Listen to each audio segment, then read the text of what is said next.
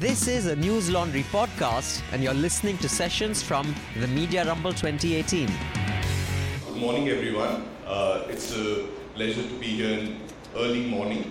And I can see there's not much audience here, but we're hoping to gather a greater audience online where the actual eyeballs and attention is.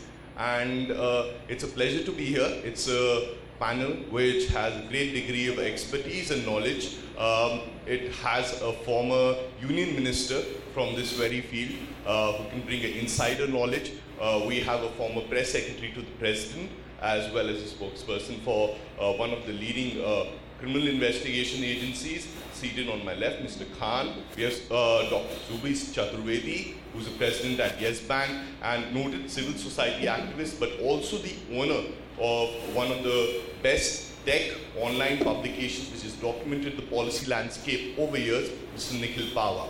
So before I start with asking what are the challenges for law and policy, uh, just a few housekeeping rules on uh, how do we structure this session and get the most out of it. And this is necessary because there's a lot of field to cover. So uh, initially what I thought was let's allocate five minutes each for initial remarks, open it up a little to the audience and bracket it into two segments, one on licensing, profitability, etc. and second get into then censorship okay? Because both are equally important growth as well as looking at what are the kind of censorship challenges here. And censorship happens to sometimes dominate these conversations but let's also look at the growth story. What are the licensing challenges? Uh, how are media entities which are traditionally broadcasting over uh, over uh, television news have migrated and have formed their content strategies online? And is the licensing system truly up to um, uh, speed with whatever is happening actually in industry? So uh, and towards the end again just reserving about two minutes to three minutes each to speakers to sum up their thoughts get a last word in okay? So starting out with some initial remarks uh, it's the uh, title of the session itself is policy and law actually out of touch with uh, what's happening in the media? And I'll pose that first to you, sir. Um, uh, Mr. Tewari, what do you think? Uh, do you think there's a need to relook at laws, the policy formation processes, and uh, what, what would you like to say on this? Good morning, uh, ladies and gentlemen. Uh, thank you very much for having me on this Media Rumble platform called Minding the Media. So, well, uh, regulation is of two kinds. There is the formal regulation that we should talk about today, and there is the informal regulation that we should really be concerned about. The informal regulation, which uh, stems out of a phone call from the powers that be to media owners and leads to the sacking of inconvenient anchors and other news persons who happen to uh, do a story which may not have been to the liking of the Prime Minister or calls out the Prime Minister of the day.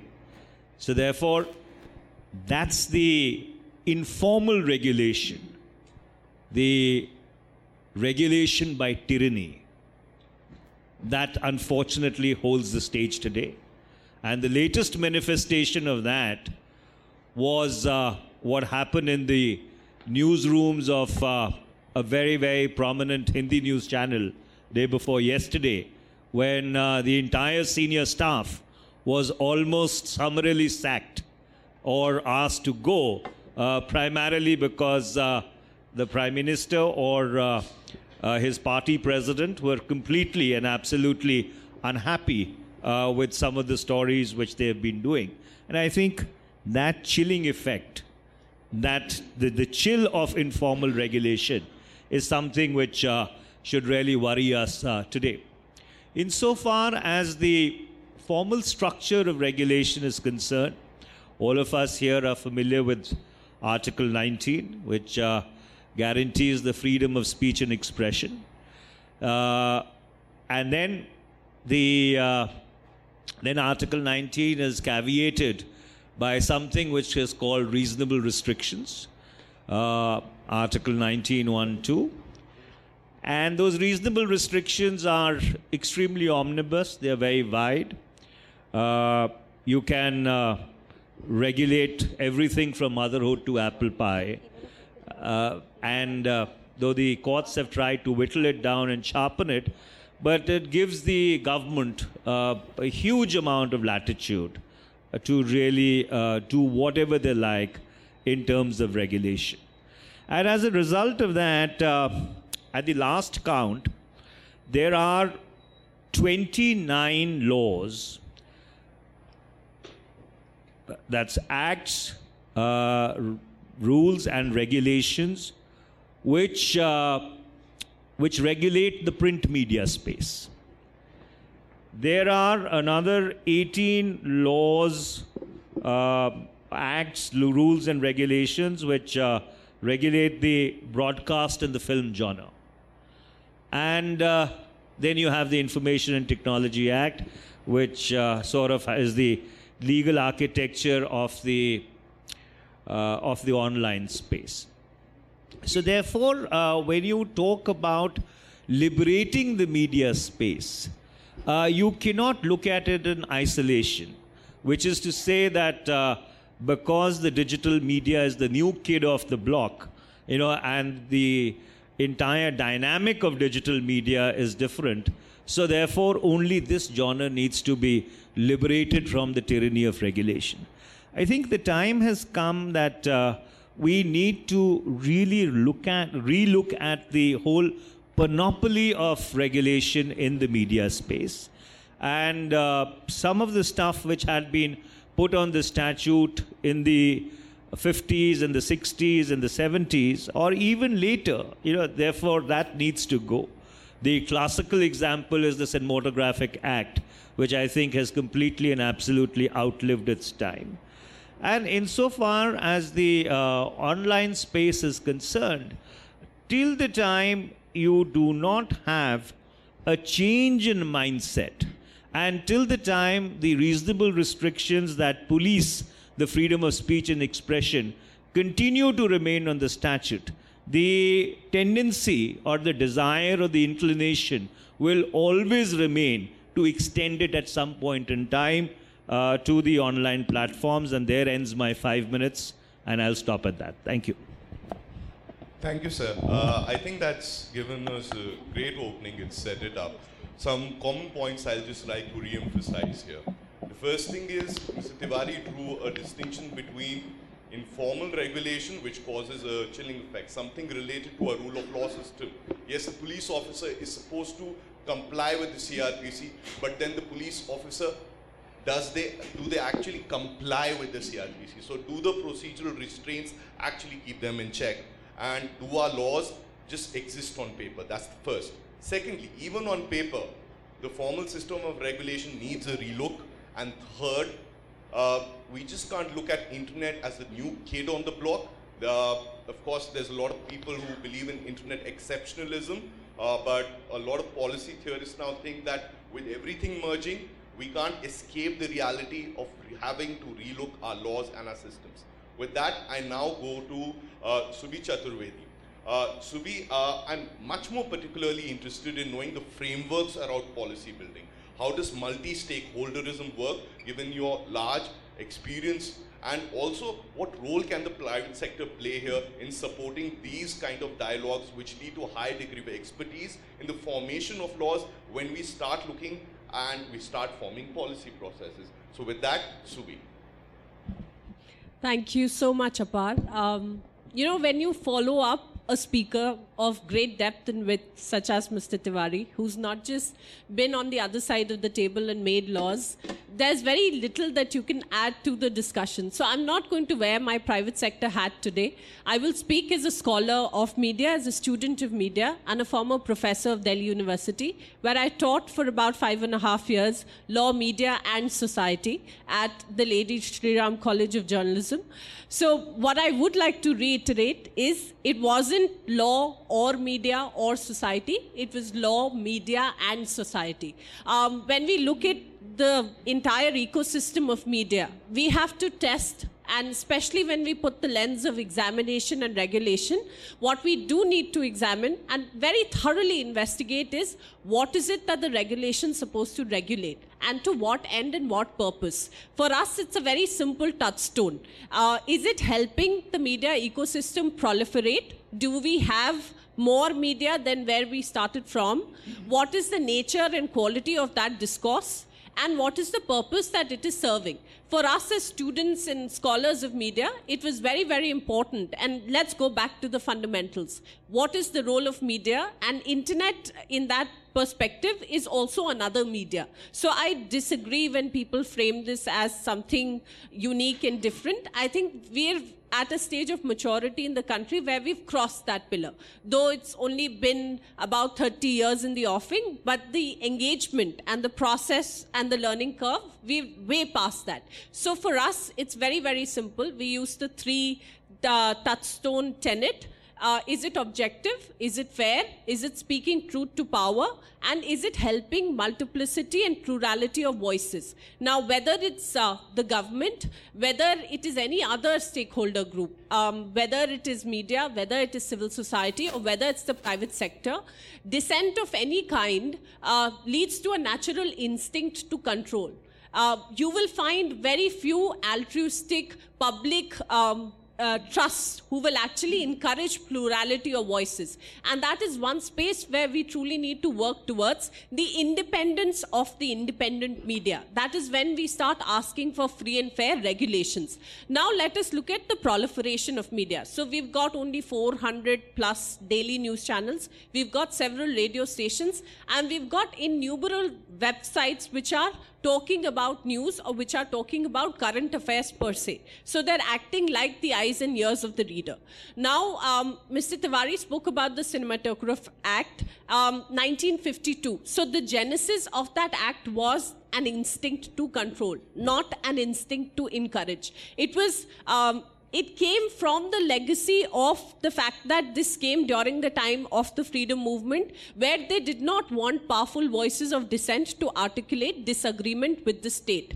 Now, when we take that forward, a natural instinct would be to control. Uh, in the internet domain, there are two or three landmarks which we must remember. One of them was the Northeast Exodus that happened in Bangalore.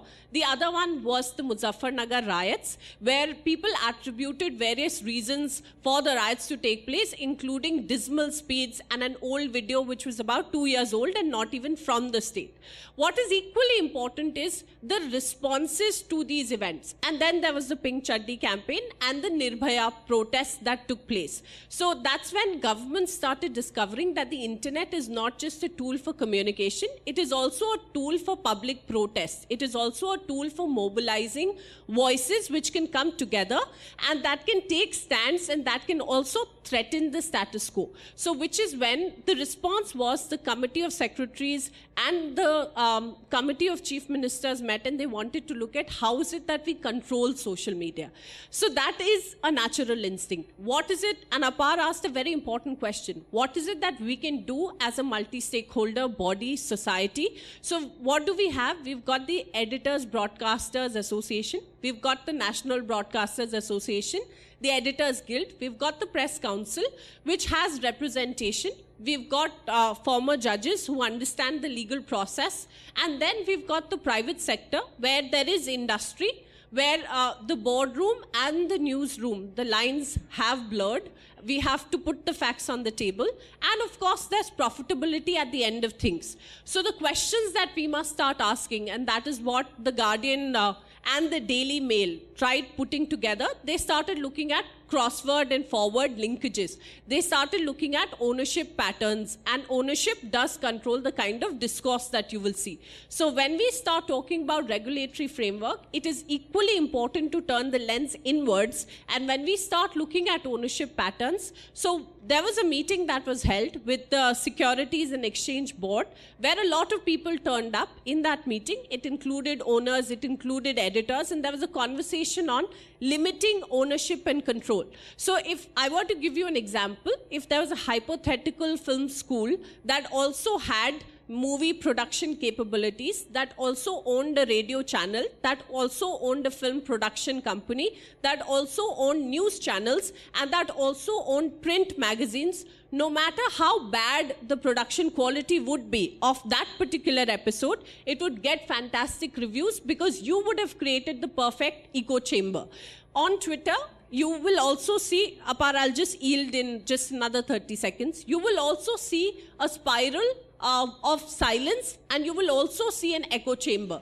So when we start saying that do Twitter trends and do hashtags really make a difference, you also need to look at a um, very strong editorial content where when we are talking about making user choices, you know, just as extra legal per- persecution, which Manish alluded to, acts in multiple ways the choices that we're making as consumers also acts in miraculous ways. When you start deciding what is the content that i will start consuming and when you start asking the difficult questions when you start engaging with the government. So my suggestion and this would be my initial concluding remarks is to inform governments is to constantly engage governments is to submit to governments and uh, make sure that you follow through with your recommendations and is to use every single multi stakeholder platform because there is a lone bureaucrat who's making these decisions. So instead of only criticizing, it is equally important that we start tabling best practices if not best practices, good practices. That because this is evolving and your natural instinct would be to control, especially we're having this discussion in the context of the election year. So let us understand that many of it, these technological platforms are new, but we know how the channel works, we know how content travels, and therefore it is equally important as civil society to start informing this discourse by submitting to them that this is how the rest of the world is dealing with these technologies. And that includes responsibility by judiciary, that includes upskilling bureaucracy, and that includes continuous engagement and knocking on their doors. Thank you. Uh, thank you, Subi. I think um, a lot of important um, themes were touched upon by Subi right now. Uh, starting out with firstly viewing this entire conversation as one being of law, media, and society, not taking them as independent concepts or uh, combining them independently. Uh, again, I, it seems to be the internet is gaining center stage in this conversation and we are moving further ahead. I'm also interested in looking further back because it's our past, our history, which informs our methods of regulation, especially when acts from 1952, but even stretching further beyond from the vernacular Press Act, which, uh, which in fact applies to all systems of media, shows a system of control. Is there a danger it will also visit itself to the internet? Will it also endanger our methods of network protest, which have become such so predominant these days? And what role will this word fake news play in this entire debate as we step towards the election year? And there's nobody better than to answer this than Mr. Khan. He's been a press officer inside the government. He's given statements to the uh, press and managed press relations from inside, looking at the press from outside. But much more broadly, he has looked at this entire landscape over a larger period of time, more than me, and I think so, so we and Nikhil at least. I won't venture as to guessing ages of Mr. Tewari. So, uh, Mr. Khan, I would like a perspective of how government views the media. And I think it does not get a sympathetic ear quite sometimes. So we are all listening. Uh, morning, uh, ladies and gentlemen, and my fellow panelists. Thank you very much for inviting me to this platform of Media Rumbles and to have an interaction with the delegates. Actually, the role of media, as everybody uh, knows, is to inform, educate, and entertain. Now we have to see and assess that uh, whether media is actually performing its role to inform, educate, and entertain. As uh, Mr. Tewari said, that uh, Article 19.1a, and then comes the question of freedom of media. Everybody talks about that whether in media in India is free or not, whether there is government interference uh, in the media functioning. It may be informal, formal. It may be through various uh, laws through various kind of uh, directions and circulars which government issue from time to time. And sometimes they are issued and later on withdrawn also. So uh, article 191a uh, gives freedom of speech and expression to every citizen of india. So constitution does not give any separate or distinct freedom of his speech and expression to media. Media is also a citizen of India, so they enjoy the same freedom. Sometimes media says that we have a much more freedom than an ordinary citizen. That is not the case. And again, reasonable restrictions can be imposed, and there is a long list of restriction that is in the interest of sovereignty and integrity of India, public order, decency, morality, incitement to an offense, friendly relations with foreign states. So it is such a vast scope of putting restriction on the freedom of speech and expression that if government really wants to impose restriction on the functioning of media or on the freedom of speech and expression, government can certainly do it, though definitely that will be subject to judicial scrutiny. Uh, so, but what is the real intention of government? That is the most important whether the government has the will, political will, to do that. Always there has been questions uh, in the Ministry of Information and Broadcasting that whether some kind of restrictions, regulations can be there on the media. Actually, the much cause of concern is the broadcast media and the social media because at least on print media there is Press Council of India, though again it is a debatable point that how much powers Press Council of India has got but at least there is a body which uh, sees the content uh, uh, of the print media. But there is no such other body in the government which controls, uh, which uh, not, I will not use the word control, but which is concerning the broadcast media or social media. I was Registrar General of Newspapers for India for three years, and we have got one lakh registered newspapers in the country and we used to get at least 100 complaints every day about the content. But Press and Registration of Books Act 1865, you can see 1865, that is the act which governs newspapers in India, which was uh, passed in 1865. So that act, though attempts have been made to amend that act number of times, at least for the last 20 years, attempts have been made to amend that act. But however, we could not succeed because there was one objection or the other, and matter was referred to select committees and never came back. Then governments changed, and finally it could not be amended. So there, the government does not have any power to have any action against newspaper based on the content of the news. No powers at all. It is only about procedures, registrations, and if they really violate something very serious uh, things and laws or the owner or publisher goes abroad something like that but nothing to do with content. So government does not have that kind of power as far as these legislations are concerned to regulate the content of any news report. Then uh, social media there was section 66a in the IT Act, which was also declared ultra vires by the Supreme Court of India. But there are other sections in the IPC where if really government wants and other laws, as uh, Mr. Tewari also said, there are 29 media laws where certain action can be taken. But generally, government also wants to avoid to enter into any kind of confrontation with the media by and large. And uh, the policy of the government, successive government, is that media should regulate itself and should develop kind of a code of conduct.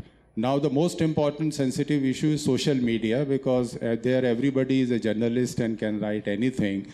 So, there again, it is a big debatable point whether there should be some mechanism to regulate the functioning of uh, social media. So I think the five minutes are over, so we'll be uh, discussing this point later again. I don't think so. I'm broaching any popularity right now, but uh, we'll continue on. It's all for your benefit. We'll have more time for audience uh, interaction. So uh, I think uh, social media has come center stage now. Mr. Khan also recounted the differences between newspaper regulation, where there are no inherent con- uh, content controls within the licensing system, and contrasted that, let's say, with TV broadcast where there are licensing bundled with content restrictions And on top of that, there's also the IPC. What happens with the internet? And who better to tell us than Nikhil Pa? So, Nikhil, please. So I think, uh, Apar, first I'd like to go into the business stresses which uh, media businesses are facing right now, uh, because that informs a lot of the activity that's going on uh, on the internet. Um, at this point in time, there is a dramatic shift that's taking place in advertising revenue um, from print uh, and TV to the web. Uh, print and TV are both growing, but the growth is declining in terms of uh, percentage terms. And digital is, is uh, moving up rapidly. It's almost increasing 20 to 30 percent every year, while print and TV are increasing at about 2 3 percent to 5 5 10 percent. Um, and that shift that's taking place is because of the nature of advertising on the internet, which is essentially performance driven. Now, what we've seen on the internet is a massive fragmentation that has been that has taken place, which is that everyone like me can start a site and uh, build a business around it. But it also means that every user is effectively a content creator. Uh, advertising does not discriminate between whether it's a journalist that's, that's putting out news or it's an individual who's, who's, who's going to put out news. That massive fragmentation means that someone has to bring it together to make us to make all of this content relevant to each and every one of us individually. So that's where the platforms have come in. They're doing the aggregation of this fragmentation. So most of our discovery is taking place through platforms like Twitter, Facebook, uh, Google News, and they are then monetizing that aggregation. So they're controlling the advertising ecosystem. So for most publishers now, uh, a majority of their revenues come through these platforms, uh, especially Google. It, if, even though online advertising is increasing, um, 85% is going to the combination of Google and Facebook, maybe more. And so, what's remaining for independent, for non-platform media businesses, uh, let's say like the Times of India or newspapers, uh, is that they leave they're left with about 10 to 15 percent of the overall digital advertising revenue. All the growth that's coming in is coming in for the large platforms. And therefore in order to get as many views as possible because everyone's now content creator they have to do things which are sensational occasionally. Um, you see even with let's say the indian express you see the web team is doing very different kind of headlines as compared to what you see in a newspaper and all of this is in order to get as many eyeballs as possible because to even make the same amount of money that you used to you have to um, you have to operate at that larger scale. That leads to new challenges uh, for governance, for governments, because uh, or and even for people who get affected by this, because a headline could be wrong, someone could get uh, uh, there could be defamation, there could be hurt for someone because someone's tried to make an, a headline more sensationalist, and to monitor this at the internet scale is impossible. So what's effectively happening is that uh, these business stresses are lowering controls over quality. Um, there are users that are also on the platform directly publishing information without uh, verifying it and cross-checking it. And uh, governments can be impacted by this, businesses can be impacted by this, people can be impacted by this. So governments have the challenge of fi- finding out a balance regarding how do you ensure that such kind of activity doesn't happen while at the same time protecting the right to free speech. Um, and this is, for me, this is all of this is being driven by the business dynamics of the internet. Um, which is why what you're seeing is that the conversation which to happen earlier largely around controls of media, which was around, uh, let's say, uh, it started with, with, for me, it started with the conversation around fake Hello. Um, for me, it started with the conversations around fake news, uh, sorry, uh, around paid news around 2011. Um, but now it's largely becoming around um, hate speech online and fake news. What this tells you is that the focus is shifting away from online media to the platforms that control this media uh, and platforms that control the content.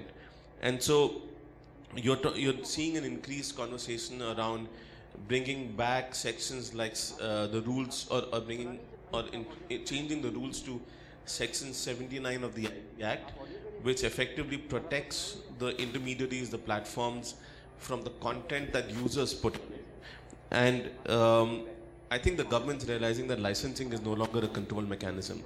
For newspapers, for magazines, licensing was a critical control mechanism because that threat was always on their head that a license could be cancelled, uh, or even even uh, even ad spends from government were a control mechanism because you could stop ad um, advertising money to a newspaper, and about 40% of their revenues might have gotten impacted.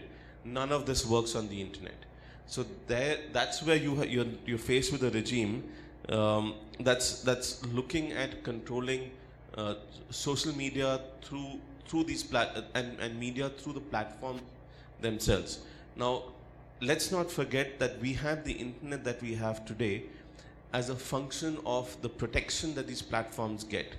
Because WhatsApp is not liable for the messages that you send, because Facebook is not liable for the update that you make, because Twitter is not liable for the for what you tweet, um, these your speech is protected because of it. The moment you start holding them liable for the content, these platforms will destruct. They will not be able to take on the liability of all these users putting all of these updates because it's humanly and algorithmically impossible to police it. So we have what we're faced with is kind of like an unsolvable problem right now. Uh, I'm not sure what what these platforms can do to fix it, but some of it, in my opinion, boils down to ident- bring in accountability for the user uh, for the content that they're putting in. Um, I'm just finishing up. So therefore, what we need is to discuss and debate protection for these platforms, protection for speech online, while at the same time bringing in some kind of accountability for that content. Okay, so uh, I've been handed a note. It says, I'm going to quote from it.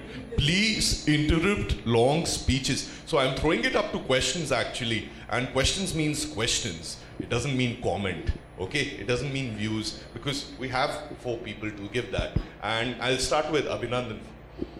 And we'll bunch certain uh, questions. We'll throw it to the panelists. Subi, I will make time. Okay. Uh, I, this question is aimed at Mr. Khan and Mr. Tewari. Uh, you've been a former INB minister and you've been uh, chairman of the registrar of uh, newspapers and periodicals. Um, can you categorically tell us, is digital media uh, uh, come under policy for the broadcast norms or print norms or neither? Because right now, in the ministry, it's all over the place. Everyone can do anything, and depending on how the bureaucrat reacts, you are treated either as broadcast or print. So, can you tell us categorically where does this fall, or does it fall in neither? Well, uh, you are lucky that you're falling in between the stools at, the, at this point in time. But uh, We're not. We've been categorized as broadcast. Well, in the sense that uh, speaking uh, strictly from a legal point of view, the Information Technology Act does not fall to the remit of the Ministry of Information Broadcasting. The Information Technology Act is administered by the Ministry of Communications. So, therefore, insofar as the online space is concerned, the online space strictly does not fall within the purview of the Ministry of Information and Broadcasting. And I think uh, there's been no amendment uh, to the uh, to the transaction of business rules or uh, the other rules whereby yeah, there's, there's been no amendment. So therefore, I think it's it's a it's a grey area where you kind of fall between the stools. But having said that, you know, I just want to go back to something which Varun was saying. You see, the internet was perhaps the most audacious experiment in anarchy, and it has succeeded. It represents the largest ungoverned space on planet Earth.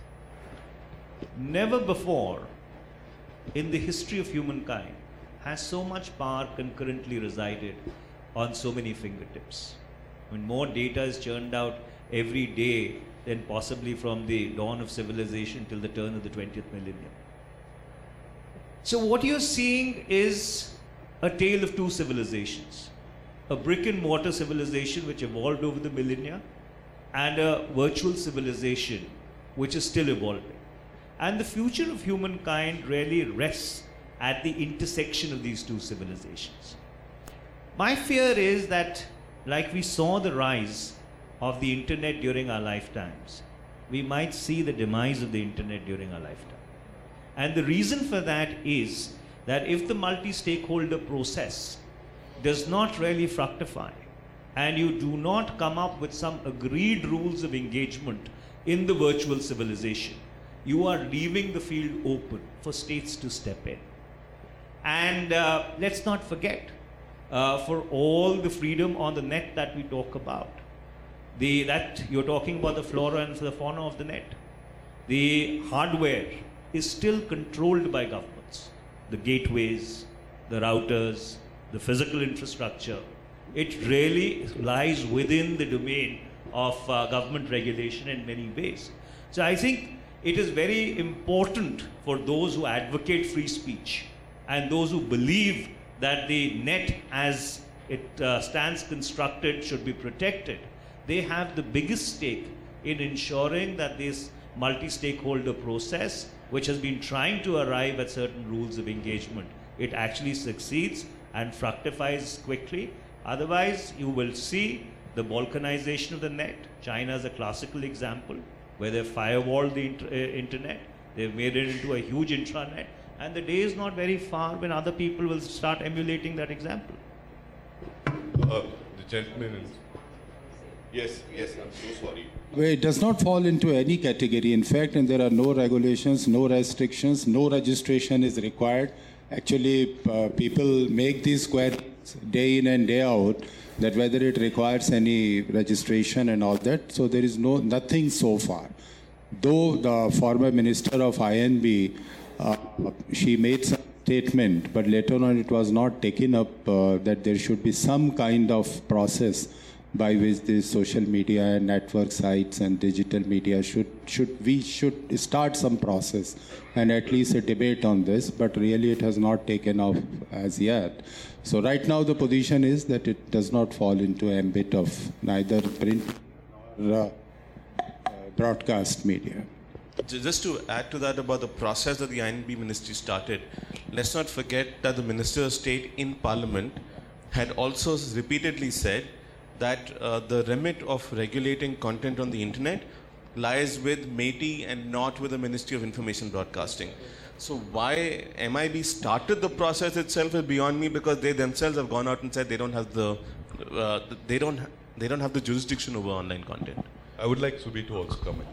Thank you, Apar. Um, I think when it comes to MeitY, the only tool that they have is the is the Information and Technology Act, where it had certain specific sections, and the ones that affected us were around intermediary liabilities. So my counter question to you would be: Did you contest the categorization? Because legally they're not supposed to do that. Second, before you respond, Abhinandan, there was a point that I did want to add. Um, your narrative when you're across different channels. One of the biggest things that we didn't much care about, and therefore my disagreement on categorization that everybody is a publisher and everybody is creating content. There are certain editorial processes which are applied for it to be distinguished as a journalistic piece of content or writing versus somebody who's writing as a citizen. So you're not protected, um, and your speech is not protected because you're writing on a certain platform. There are adequate laws that exist where you will be prosecuted if you're in violation of all the restrictions which are applied on Article 19. And therefore, we do not need more laws. What you do need is a rigorous process of engagement where you submit into the process. And fake news cannot be used as a handle to control and start controlling, which is the natural instinct of the government. So, yeah, I- Vinod. So, so, so let's take this outside because I want to throw it up to others. By the way, MeitY was earlier called DeitY, okay, and it still is. And uh, with that, we come to this gentleman in front. Yeah. I'll just give my uh, brief introduction because uh, that may come in handy.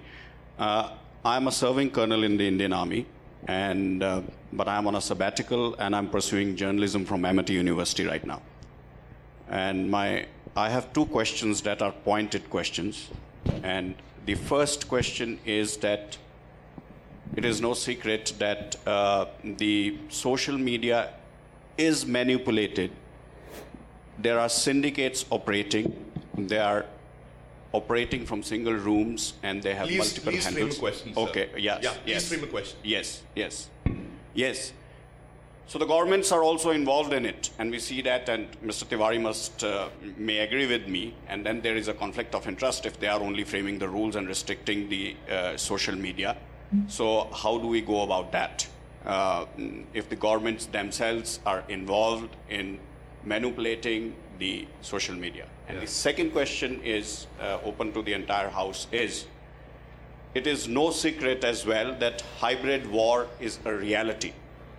Hybrid war meaning that the battle of perception by our enemy, the battle of moral high ground, battle of projecting atrocities which don't exist, battle of human rights violation which we may not have committed. What's the question here? I'm coming to that. No, no, then we won't get time for others. I'm sorry, sir. All right. Yeah. All right. So if that be the case, then some restrictions, reasonable restrictions are required. So how do we go about them? Okay. So, uh, from what I understand, the first question was uh, the government is invested in manipulation of social media, but it also frames laws. So, how do we uh, manage that? And the second is that there's a hybrid war of perception being fought in which human rights abuses are being exaggerated online. And what are the new legal restrictions we can think about or technical restrictions about that? Any other questions right now? Uh, these are fairly provocative by themselves, but yes. I have uh, two quick questions. One is that Mr. Tewari mentioned uh, uh, the Cinematograph Act, um, Act, and there's a lot of control even over fiction. I mean, we're talking about news here, but we use the same kind of uh, barometers and controls over fiction, and we're seeing that with movies all the time. Some community or the other is always being hurt, some citizen is always being hurt, and then that is used to control media, um, even in a fictional framework. The second is with regard to the Editors Guild. The Editors Guild was mentioned, but it's a completely toothless body, and, and we seem not to be able to govern ourselves. So, is there any move afoot, or should there be any move afoot to help us do this? Okay, so we have four questions. I'll put the social media one first to Nikhil. And Nikhil, uh, if governments themselves want to control social media and they frame the laws which go about it, how do we ensure they're not doing something to control social media rather than just to cater to public interest? So, look, uh, my sense is that social media will not be controlled unless the internet is completely balkanized and it's shut off from the rest of the world. Jurisdiction will not extend to the entire world as long as there's access to information. Governments will, st- it's a losing battle that they're fighting. So, the only thing that they can do, and they are doing as well, is to fight perception with perception. Uh, I don't think there's any other way out of this. Uh, okay, uh, coming to the hybrid war and battle of perception, Subi, do you think there are more restrictions which are necessary technically? And uh, yeah, there is misinformation. How do we go about it? So, uh, like I said before, and I'll respond to two quick questions very, very briefly. I think uh, the only way to counter this is information with more information. And as we mentioned, the Muzaffarnagar riots, it was equally accessible to the government who had all the media and all the state power behind them to put out the facts very quickly and make sure that they amplified the facts. We also need to make the quick distinction between the government and the party. And therefore, when we are looking at elections, there are adequate laws that exist. What we need to ensure as civil society is we are making sure and we are bearing upon the state that they are being exercised and they're being implemented. So where it is, it can't be a tool of convenience that I will have somebody uh, who's a lower level police officer act out of turn and therefore make the excuse that he acted much beyond his jurisdiction or much beyond his capacity and put a young boy into jail because he was being critical of a politician. So when it comes to perception again, uh, these are tools that exist online and they're accessible to everybody. When you see it, the only way of doing this is through community engagement. If you allow the government to legislate on the internet, and I agree that the internet cannot be regulated, it needs to remain free, open, interoperable. So each time there's an attempt to take this to a high level UN body or take this to a government to government body, that's when civil society comes in and we have to be vociferous in our engagement. Uh, Mr. Khan, uh, the Editors Guild is called a toothless body, but yet it sees, seems to just chew on over time. It, it, it's a creature which continues to live. How do we make it better? And what is the role of the press council given that it doesn't even have jurisdiction over the internet? Uh, no, actually, Editors Guild of India is a body of editors. Uh, it is not a uh, body which has something to do with the government. Though government gives a lot of respect to the views uh, of Editors Guild of India, but as such, go- uh, government does not. Uh, there is no mechanism in the government to recognize. Uh, uh, the body as a, uh, something legal or uh, something to do within the framework of but certainly it's a representative body and uh, it comprises of senior editors of al- almost all the newspapers and publications. Some way can be find out so that more uh, respect is given to the views of editors guild of india. As far as press council of india is concerned that is governed by an act press council of india act. And it also has got uh, limited powers. The maximum thing which Press Council of India can do is to issue a censure and ask the newspaper to publish apology. And the maximum thing which he can do, the Press Council, is to suspend, uh, to ask the government, Ministry of Information and Broadcasting, to suspend the advertisements for some time. That is the most uh, stringent action which Press Council of India take. But as far as the Editors Guild of India is concerned, that is not governed by any such regulations, and they can they are free to operate in their own way and can definitely guide the government in matters relating to media.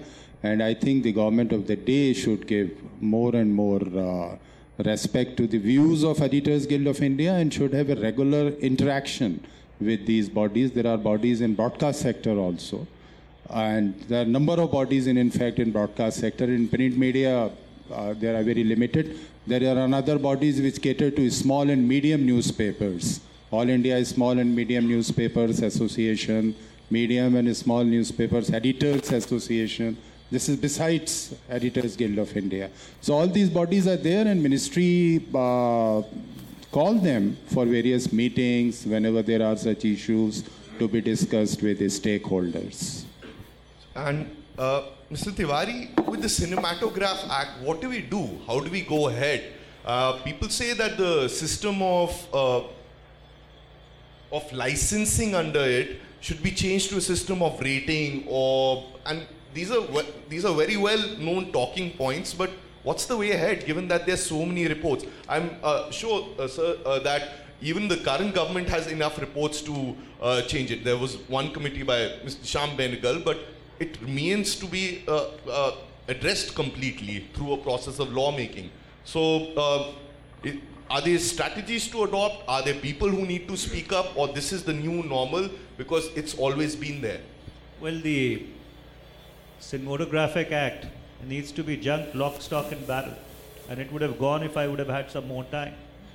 The fact is that uh, the trigger for uh, reviewing the Cinematographic Act was the ban which the late Chief Minister of Tamil Nadu, I mean the Chief Minister of Tamil Nadu, late Jayalalitha, actually imposed on uh, Vishwarupa. Now there was a conflict because uh, the movie had been certified, and the state government invoked its law and order remit to impose Section 144 uh, around cinema halls, which uh, actually stopped it uh, uh, from being screened. Now the question for me was that uh, if every film producer has to go hat in hand from state capital to state capital, you know, begging that his movie be allowed to screen, then what's the sacrosanct of the entire certification process? And uh, uh, in terms of India's constitutional scheme, certification of movies is actually a union remit. So therefore, I constituted a committee under Justice Mudgal, which uh, looked at the entire framework. They came out with certain recommendations, and uh, eventually we were not able to fructify it into law. Uh, the subsequent government appointed a committee under Shyam Benegal, and the Benegal committee also, I think, came up with a similar set of recommendations. You see, in my uh, opinion, I do not agree with this uh, paradigm that you need to replace certification by ratings. If television, which is beamed 24 into 7 into people's homes, can live by a program and advertising code, you know, movies for which you actually make a conscious choice rather than inadvertently flipping a button, that is, you plan, you go and buy a ticket and watch a movie, can actually live by the same code. So the time has come for the Cinematographic Act to go, and uh, I think possibly uh, this government has a different uh, approach towards regulation, both formal and informal. The informal aspect, which I mentioned earlier, which has led to bloodletting in newsrooms recently. But uh, if there is, will be a more liberal government in the future, which I think uh, would be the case, uh, the Cinematographic Act, I think, would be the first thing to go. It just needs to be jumped. So, um, Nikhil and then Subi, uh, 30 seconds each because one last round of questions or one or two questions if possible. So look, at this point in time, the business situation is that um, content is far freer on the internet. People have more artistic license uh, and freedoms to do to create content on the internet. You have a situation where even on the internet, the, uh, the platforms like Amazon and Netflix are censoring some of the content uh, in order to comply with non-existent guidelines that exist for the internet because they don't exist.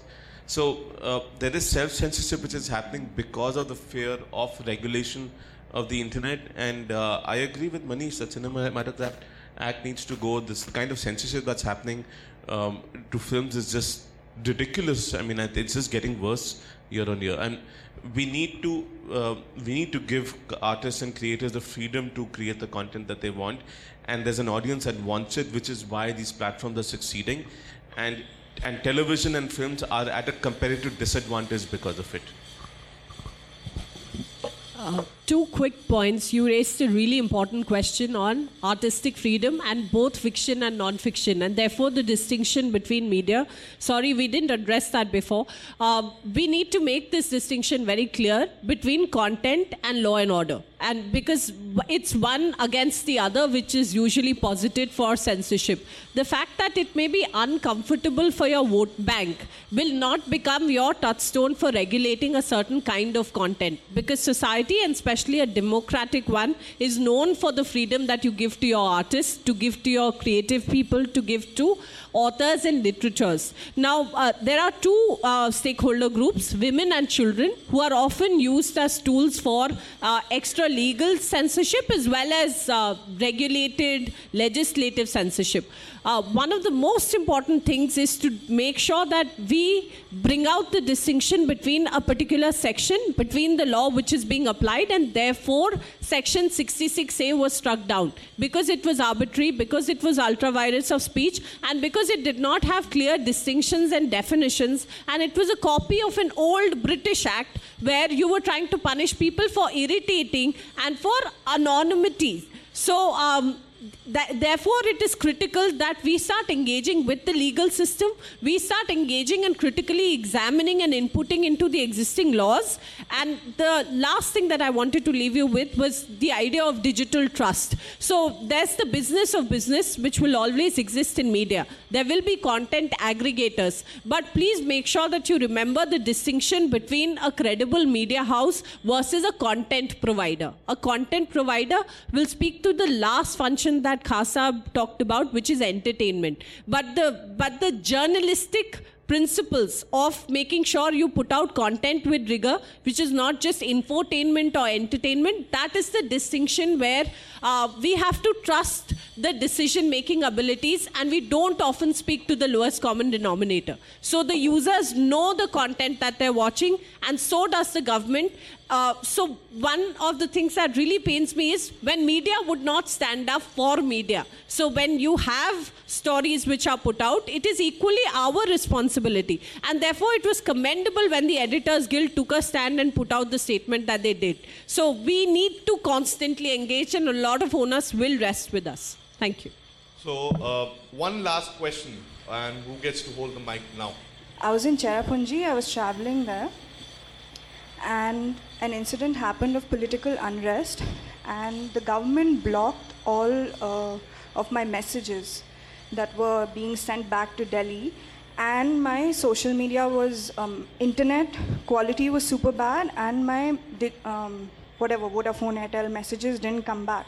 So me as a citizen, what can I do, or the people of Meghalaya themselves who were blocked, what can they do to sort of deal with this entire block, which lasted for about a week? Yeah, so I'll just talk about that. Uh, interestingly, there's a statutory motion being introduced by MP uh, recently, Mr. Husain Dalwai. That's one of the motions where you can challenge delegated legislation in Parliament itself. These rules which were made were made last August, published without any press advertisement, quietly notified in the official gazette at variance with PIB practices, and the rules by themselves are modeled after certain interception guidelines given by the Supreme Court after. Uh, so it's just not designed for this kind of stuff and doesn't have adequate safeguards, has no transparency, and India has the highest number of shutdowns. Guess who do we tie with? Libya and Iraq. And Iraq includes the areas which are ISIS occupied. So um, this was at least till last year, 2017. Nikhil's raising his eyebrow, so I'll give him the last word here. Let me just uh, come in on that. Yeah. You know, there is a there is a you raise a very uh, valid point. See, the difficulty is that uh, for whatever else you may say, the government actually has a very light footprint in the ground in terms of its administrative ability, uh, juxtaposed with the number of people that you are supposed to provide law and order and security to. So it becomes a very difficult balancing act when you are confronted with a uh, live law and order situation and the possibility of that proliferating or spinning out of control. Uh, and, and thus, uh, the, the choice that you have to make at that point in time, if you're the deputy commissioner or you uh, are the SP of that particular district, is that are you going to take the risk uh, of possibly having casualties on your hands if you allow the unhindered access the freedom of speech and expression to continue, uh, which may possibly uh, was being misused at that particular time. So it's it's a it's a it's a very difficult balancing act, and that's why I keep repeating that if you really want a free internet, if you really want an internet as it stands constituted today, it is the responsibility of all the stakeholders to come up with rules of engagement. If you do not come up with rules of engagement, you know, government or governments around the world uh, definitely at some point in time will step in. And when governments step in, the regulation is always much heavier. Yeah, so uh, I had one last point to make in response to something that Subi said a couple of times.